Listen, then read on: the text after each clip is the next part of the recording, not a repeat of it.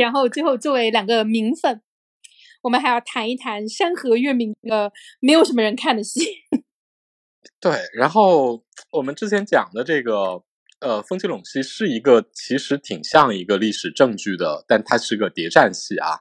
然后呢，《山河月明》是一个典型的自己就号称我是历史证据，而且是以这个是用重大历史题材立的像。对，是的，而且那个你想从朱元璋讲到朱棣，他其实主要讲的是朱棣的大半生，然后那个这的确属于重大历史题材，而且说实话啊，历史证据也挺多年没有出什么代表性的作品了，从九十年代到一零年代之后吧，几乎就没什么特别好的作品。其实陆续有，但是都不好，包括张鲁一演秦始皇那个。当时也是被寄望很深，但是最后留下全是笑，全都是笑梗。对啊，就是大家一直在拍，但是没有出什么特别好的作品。然后那个，我其实之前看那个《山河月明》的宣传片的时候，嗯，其实我还挺期待的，因为我跟你说，那宣传片的真是啥应有尽有，战争场面，然后精美的，非常相对来说还比较还原明代服服道化的各种场景。然后那个人物的标准性的口号，然后整个的剪辑和大场面，以及这种人物关系的冲突，然后而且明初的那段历史，就是你想想朱棣老师啊，怎么怎么从一个四王子最后变成了一个把自己侄子给逼下位，然后从这种削藩的困境之中变成了 大明王朝的这种历史一帝，唯一造反成功的藩王啊。对啊，其实就是你，你还挺期待的。然后，但是，嗯，看了剧之后，我真是，我真是心想，你，你，你要是不按历史证据宣传，可能还好一点。对，因为我一开始看的时候，因为他最初说是因为他压了三年嘛，最初他应该是八十集，然后根据现在的这个大概减到只剩四十五集。我一开始看的时候，我对他的定位，他给他的镜头语言和他的那几场戏，给我的感觉是这是一个。这是一个戏说传奇的戏，你知道吗？这是一个呃朱棣秘史，就大概是这个这个定位级别吧，就跟当年孝庄秘史是一个级别的。然后想，哎，那你为什么要有这么多打仗戏？为什么要有这么多大场面？没必要啊。然后后来我又去看那个豆瓣的评价，就所有人都在疯狂的骂说，把朱棣的白月光写成了一个蒙古女的，严重违背史实。我想，哎，你们为什么要对一个？传奇戏要求这么高，直到我看到了它是以重大历史题材立项的。对，是的。而且我觉得这里边就是那个那个蒙古蒙古女人，真的真的毁了这个戏的至少口碑的一半吧。但实际上这种设计，我觉得问题也不是很大。就是英国拍什么玫瑰战争什么的，那爱上敌国的女的，那这不是经典设计吗？这个套路本身并没有问题呀。它其实是一个挺经典的套路，但这个剧啊，整体呈现出来的就包括那个你你你看战争场面也还好，我觉得战争场面其实比之前的很多历史证据的经典作品好很多了。这个戏的不得不说花了钱的呢，对。但是他一写到皇帝权谋和这种宫廷的事情的时候，就还是有一种烙大饼和那种幼稚化的感觉，它不像一个历史证据。对，就是尤其是他第一场戏，当时拍那个第一集，有一场是那个张丰毅演的那个徐达和这个陈陈宝国演的这个朱元璋，还有马皇后三个三个老阴谋家、老阴批在那儿吃饭，然后讨论这个儿女婚嫁，呃，就是要把这个徐达的女儿许配给这个朱棣，呃，实际上这是一个政治联姻，也是为了稳住徐达嘛。但是大家那场戏演的，你就觉得特别的像什么金婚和人世间的一一场插科打诨戏，特别像一个家庭戏，就是那种，而且还是那种就普通 家庭戏，就是那种呃隔壁隔壁老朱就是。老朱跟老徐是一个厂的人，后来老朱呢当了厂长，现在老朱呢就想把自己的给自己不争气的儿子娶老徐的女儿，老徐说那凭啥呀？我闺女啥水准能嫁给你儿子呀？对，就是这么一个厂里的二三事。猪厂长哥，他特别不满足大家对于那种帝王家庭的想象，就是那种不管是说我们通俗点说那种装逼感，还是说真正认真的说一个帝王应该表现出来的，他在对待臣子乃至于自己的皇皇室的这种儿子各种儿子的安排上那种应有的表现，我觉得这个就特别让人失望。然后另外一方面就是，我印象还特别感觉特别尴尬的，就是那个少年朱棣北望，然后说我要出征，出征那个，对我我我要征北的那一段，就是你你知道，就是我经常想说那个。你知道，在南平的那种 YY 历史小说里边，经常用的一个手法就是先讲一段正史，比如说帝少年时北望啊，然后呃立下了什么那个将来征辽，然后平契丹的什么梦想之类的这种鬼话。然后呢，小说正文里就会写，其实是比如说什么帝王摔了个大马墩儿，或者说没吃到什么吃的，说我将来要去抢他们的钱，抢他们的粮什么之类的，这种 历史真实就是对。你知道这种套路他都不用，他就直接说啊，我那个他就真的按照那种历史书了来写，说，嗯，北望，然后我将来要征征服北国，就就特别尴尬，你知道吗？那你说到，这就牵涉到你怎么去处理一个 重大历史人物的私人生活里有人情味儿的那一面和他的这种英雄决断的方面，我就不举那个丘吉尔自然时刻这种欺负人了，因为。文化也很不一样，我就举个例子，就是我之前说的那个决胜时刻吧，就是黄建新和那个何其平弄的那个写毛泽东的那个电影，你记得我跟你夸过那个吧？他那个也是特别标准的主旋律命题作文，他也需要去写，就是毛泽东在到了香山，但是还没有进京那段时间，他的这个生活状态。就一方面呢，可能是他要做出决断，怎么把这个让解放军过江，然后打到南京；然后另一方面要写他是怎么跟自己的家里人相处啊，就是顶着江青的这个白眼儿也要吃红烧肉啊，然后偷偷摸摸的跟女儿一块吃啊，然后包括偷偷跑出去。吃夜宵啊，其实我如果这么说啊，你觉得他的这个水准，你感觉就跟这个山河月明差不多吧？对啊，但人家是怎么写的好？那真的就是一场一场戏扎扎实实的写，确实我觉得台词写的很到位，包括演导演在调这个演员的状态的时候调的也很对。就是把毛泽东这种一方面特政治领域里的这种英明神武、这种神一般的这种手段，和他私人生活中的这种哎呀小癖好啊、小毛病啊，这种就是他把这种伟人的这种小毛病，他给你调的，呃，就是他他这两个他这两个部分互为因果，就是你会让这个人显得更可爱。我能明白他是想把朱元璋这么做，但他明显做的这两层题分开了。哎，我只能说这个历史证据的这个传统啊，真的已经断了。你想想当年那个，比如说，呃，是雍正王朝还是康熙王朝？就是那里边的皇帝讲话，就我印象比较深的，就比如说像那个描写君臣关系，就是皇帝自己对大臣说的那个，嗯，说了一句什么，呃，云在青天，水在瓶之类的这种话，来比喻君臣关系啊，包括那个。那个当年铺的特别厉害，然后但是后来又被奉为神剧的《大明一五六六》啊，里边。嘉靖皇帝讲这个忠臣，比如说像那个像这个那那那那个叫什么？海海海什么？海瑞。海瑞，还有那个大奸臣严嵩，然后嘉靖皇帝就用这种长江黄河污浊来治水来比比喻，就是。你你一听这个逼格就满了吧？哦，云在青天水在平是嘉靖说的，也是那个大明王朝一五六六。哦，也是那个大明王朝是吧？反正就是你得符合皇帝说话的，就是至少符合大家对他的想象。如果你能够要做到这一点，你想做一个历史证据的话，否则的话根本就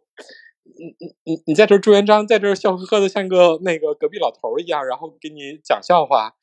也实在是讲什么儿女亲家，然后吃烧鹅什么巴拉巴拉之类的，嗯，也是有点皇帝一顿吃五碗红烧肉这种感觉啊。我觉得主要是这样的，就是我说的那个决胜时刻，包括你说的这个嘉靖在这个大明一五六六里，其实他们前面都是有大量的情节，已经把他在政治上这种厉害和权谋都已经拉满的情况下，你再去给他这种偷吃红烧肉啊，或者说加进这种日常的细节，就是对你你你不能假设我对朱。那个朱元璋有多牛逼这件事情，我都特别了解。我觉得不是这样的，尤其是明初那段历史，你还是需要建立人物的。不得不感慨一句，就是清宫宇宙真的做的很成熟，然后大明宇宙真是到目前为止有任何成功过一次吗？没有，除了大大明王朝一五六六，没有。也是一个当年也也扑的很厉害啊，扑的很惨的，对。我觉得就是因为大明，我们讨论过，就是大明的故事和大明的这些很多人，对大家来说，很多人就知道个名字。比如说，你对朱元璋可能了解的就是当年是和尚，后来混到了皇帝，然后滥杀功臣，你可能就了解到这个部分，很多细节你是不知道的。这个部分的功夫，我觉得是没法省掉的。对。那你你把它全省了，一上来就跟隔壁那个隔壁老朱似的开始在这儿聊天，我觉得显然不太对。当然了，我觉得演员本身啊，就张丰毅和这个陈宝国的这个演技，有让这场戏变得没那么可怕，就比比那个嗯《大明风华》里的那种地主家儿子的炕头二三事好一点。但我觉得这不是因为剧本好，真的是因为演员本身的气场还是可以。对，就是还是剧本给出来的东西不足以让表演再来进一步的加分。我我看到说评论就是那个说很多这里边配角其实是《雍正王朝》里边的一些人，一直就是若干年之后再来演这部戏，他们找了很多这种老戏骨的配角。你想，你那这些人和年轻演员就严重的拉胯和脱节啊，就大家就真的是两两个世界的戏，你知道吗？唉，所以我后来那个这个戏我看了几集看不下去之后，我真心觉得呀，就是这个年代啊，就别拍或者说历史证据的探索啊，可能真的在现在为止啊，是一个挺挺挺困难的事儿。但是这个除了说有些现实的因素之外，嗯，我觉得这有另一点是在世界范围内都是。共存的就是人，现在的人更关心跟自己有关的事情，对史诗级的东西就是没有那么大兴趣。我觉得其实相对的，中国人还对史诗级的东西还稍微有点兴趣呢。这来自于中国人对历史的热衷和对政治的热衷。因为历史证据说白了啊，如果说说到本质上啊，它是一个它是一个官场文学，甚至是一个帝王学的东西。对，我觉得首先这个东西在帝王学吗？在当下。说实话，不是特别好讨论，尤其是比如说像那个现在的历史证据的审查也相对也比较严格，然后给出来的空间也比较少。另外一个就是时代的缘故，就是中国最兴盛的历史证据时期，就是从九十年代开始到差不多世纪初吧，也差不多就结束了。那会儿大家的，我我我觉得从创作者到。就是从不管是说从编剧的创作者、小说的支持、编剧，然后再到当时的制作方式，都非常是那会儿的历史证据的氛围。现在早就不是那个氛围了。我觉得现在想做一部历史证据，我说实话啊，我我我能看出来，就是山河月明他能够，就是我竭力想做一点历史证据，但我又要给观众留住一点儿。呃，日常的情节，我还要加一点偶像，然后加一点恋爱，各方面都有一点那种特别争取观众的那种那种心情。但出来的效果你很明白主创的努力。对。但确实，包括肉眼可见的，就是花了钱，据说花了花了三个多亿吧。哎，但他那个战争戏，尤其第一集，我不知道是不是剪的，我就觉得他所有的那个战役，这个战役为什么扣人心弦？它为什么重要？你为什么要花这么多钱拍这个战争戏？全都没有，就是一他这里边的战争，他这边战争感觉跟情节，或者说跟那个你整个的情节情绪都没搭上，就完全没关系。你就觉得那那个战争戏剪了，然后就只存在在线报和台词里，你觉得没问题啊？是的。这就是一个致命的问题。这很致命啊，因为你战争戏都很贵，哪怕用特效你都很贵啊。你这么重要的情节不成为高潮，很要命的呀。哎，所以看了《山河月明》，真心觉得，哎，算了，还不如拍两部像《且试天下》这样的剧更更挣钱一点呢。还不如拍点这种地铁倍速剧是吧？对啊。别说《且试天下》里面的所有人的演技也都停在一个水准。对，那个就特别平均，大家没有说特别哪个人显得特别出挑，或者是特别拉胯，没有谁特别好的。对啊。然后风起陇西就是没有谁特别差的。山河月明就是分层特别明显，就好的特别好，差的也特别差。就他年轻一辈，那属于一点儿都带不起来啊！我觉得，包括冯绍峰和颖儿，你说在中生代里算好的吗？我觉得真的也不是。但我觉得这个可能真的跟时代。就是大家的表演方式啊，更放松了有关系。就是我我我举一个另外的例子啊，就比如说仁义的演员，我记得我若干年前看仁义复排《北京人》，当时那个主演是他们青年一代最好的演员王斑，他是一个典型的。我我就在仁义演话剧，然后我都没有去尬过电视剧啊。嗯，他在舞台上。当时舞台上有另外一个配角，叫我记得特别清楚，叫李世龙，是一个老配角。嗯，两个人只要一张嘴，因为仁义是不带麦的，然后那个一张嘴，两个人的从音量到情绪到那个说话的方式都不一样。嗯，我觉得一代人已经改变了，就是大家潜移默化的那种表演方式就不是。因为历史证据要求的那种、那种、那种氛围啊，你想想当年央视的那些历史证据啊，和现在大家习惯的表演方式已经完全不一样了。这个也也也也的确是，比如说，你看像《风起陇西》这种，按照它是极力向仿的这种证据去拍，但它实际上跟呃跟《山河月明》这种拍法就还是不一样，包括这种运镜和剪辑。但其实我觉得，像《山河月明》在拍，起码是老头儿讲话戏方面，我觉得那个剪辑顺畅程度其实是比《风起陇西》好的。它比较，它看着比较舒服，《风起陇西》就是那种。你也不知道它是什么节奏，看起来好像很好，但实际上你看着还挺累的。就有的地方它剪辑我真的不懂，比如说有一场戏是那个那个迷迷什么迷冲迷司马迷冲对迷司马迷司马去找那个成功的茬儿，然后中间就他俩在那对话，然后就说啊，你看这个马蹄是不是换了？然后他的下人就去检查马蹄，然后说哎，这个马蹄怎么怎么着？全程全是定位的中远景，甚至连。给马蹄一个特写，交代说啊，这个马蹄是新的，都没有，没有任何特写。这这一场好几分钟的戏，我不知道为什么。对，就是他这镜头，大部分时间也你感觉挺讲究的，但是有一些关键的点，或者说情绪要到了的时候呢，他又不给你。这个我也觉得挺迷的。对，就是他要上情绪、上表演，然后包括有些时候你需要用你的镜头去交代这个信息的话，他都没给。嗯。那你又不是个地铁背书剧，你如果是个地铁，如果你是个地铁背书剧，那请你把屋内谈话戏的灯打亮好吗？对啊，我我我我就不跟别的比，就跟马伯庸老师的另外一部《长安十二时辰》比，《长安十二时辰》的镜头比这花哨多了，而且的确镇住了大家。虽然说收视率没有那么，或者或者说那个，但但至少红成了一定的领域里的话题呀，都还蛮有口碑的吧？那戏对。嗯，他他那个在视效方面还是比较能整人的。对，所以啊，这个包括，哎，又又说到这个服饰和这种方面还原，就略聊两句吧。嗯，那个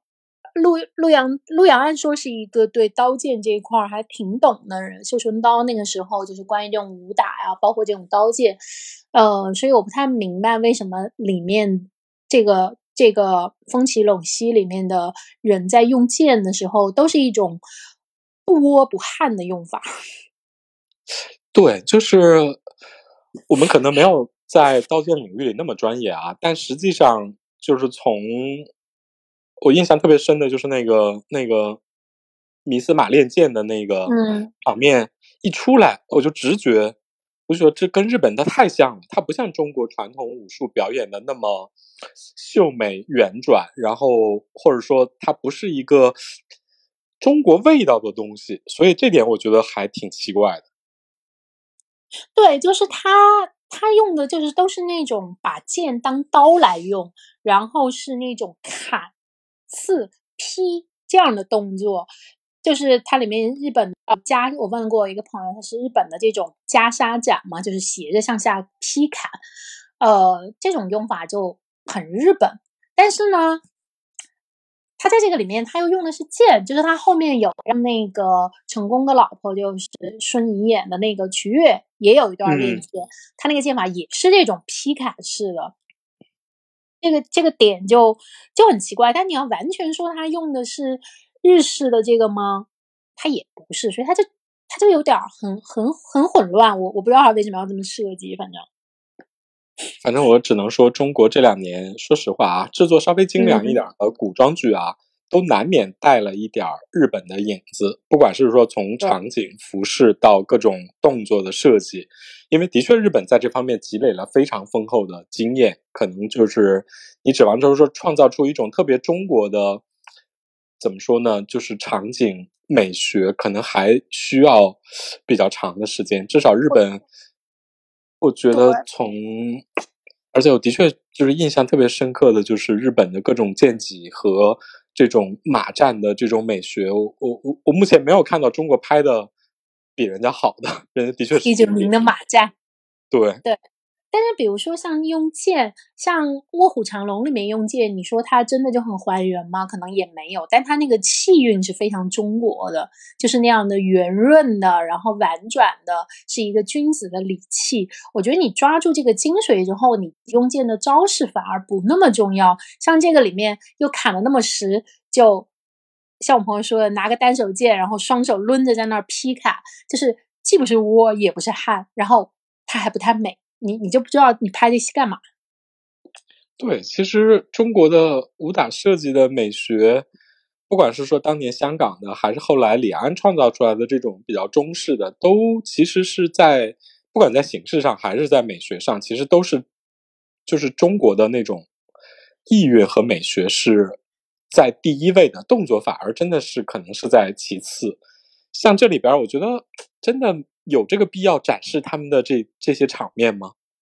因为这个那那几个练剑也完全没有意义啊。就导演的爱吧，就导演对武器的爱吧，这可能是属于导演的热气球，就必须吃。唉，反正整体上来说，嗯，《风起陇西》里边服装反正也相对来说还比较尊重历史吧。还行吧，虽然我觉得 Angelababy 那个头也非常的窝。但是就这样吧，这些女人戏都可以略过不提。像大明，不像那个 山河月明，山河月明，它里面也很奇怪，就是女男的的服饰基本上对，就包括明初的时候，大家都穿这种衣裳呀，穿这种窄袖的这种圆领袍。包括它有一个地方，我觉得还挺真实的，就它里面大家穿衣裳交领的时候，那个领子就是侧面就是有点微微的掉。我觉得这个就很真实，因为如果你不用双面胶。把它贴上，就这个点是因为我后来有一次去采访了那个呃玉楼春那个男主，我说你们那个道袍为什么那么的结实，为什么那么的服帖，一点都不掉？他说那是因为我们整个用双面胶把它全贴上了呀，都没法做。我说哦，我说怎么不掉呢？这点上就觉得山河月明这方面更真实，更接近生活里穿交领时候的状态。对，就解释一句，就是古人的那种服饰，它是一个交领的状态。一般来说，你你如果不把它缝上的话，它就一定会有一些时候会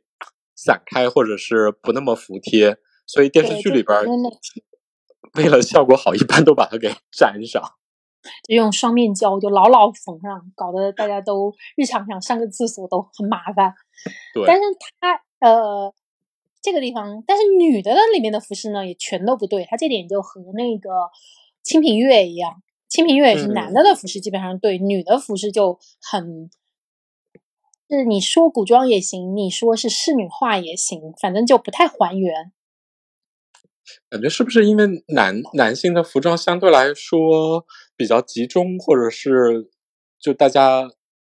比较好统一。女生的服装，大家忍不住要创新一下，或者说追求那种比较古装仕女化的感觉，就复原起来就 相对比较难。可能就是要美吧，因为完全还原还原明治妇女服装呢，看于正就知道啦。哎呀，我我我顺便说一句啊，明初的女性服饰也并不那么好看。呃，真的不好看，因为它还大了很多元大的那个特征在里头。是的，所以如果完全复原了的话，我觉得也也那个效果也也也有点惊悚。啊，反正于正已经用自己的这个两部戏实力证明了，这个明代的女性服饰会很容易招来大众吐槽。所以你看，还是得走晚明路线，大家华丽丽一点，可能会比较好一点。那晚明那个，你如果真的复原，你信不信得有一堆人跳出来说你这个是一个倭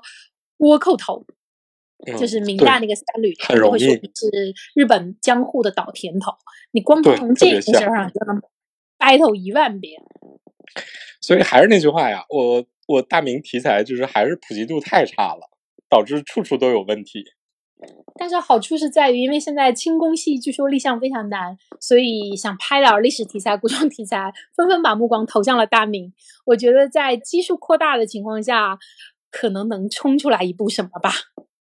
嗯，对，这个还是可以期待一下的。就是清宫戏也不怎么让拍了，然后大家还是要竭力开发一下大明宇宙的。所以我们继续，虽然看了一部又一部扑了，我们还是继续等待着吧。也要看一部评价一部，然后下一部还要看，我们这真是粉丝受虐呀！哎，所以今天总结一下，就是如果我们只有国产电视剧看的话，我估计半条命的没呀。那还是把我单独关押吧，谢谢。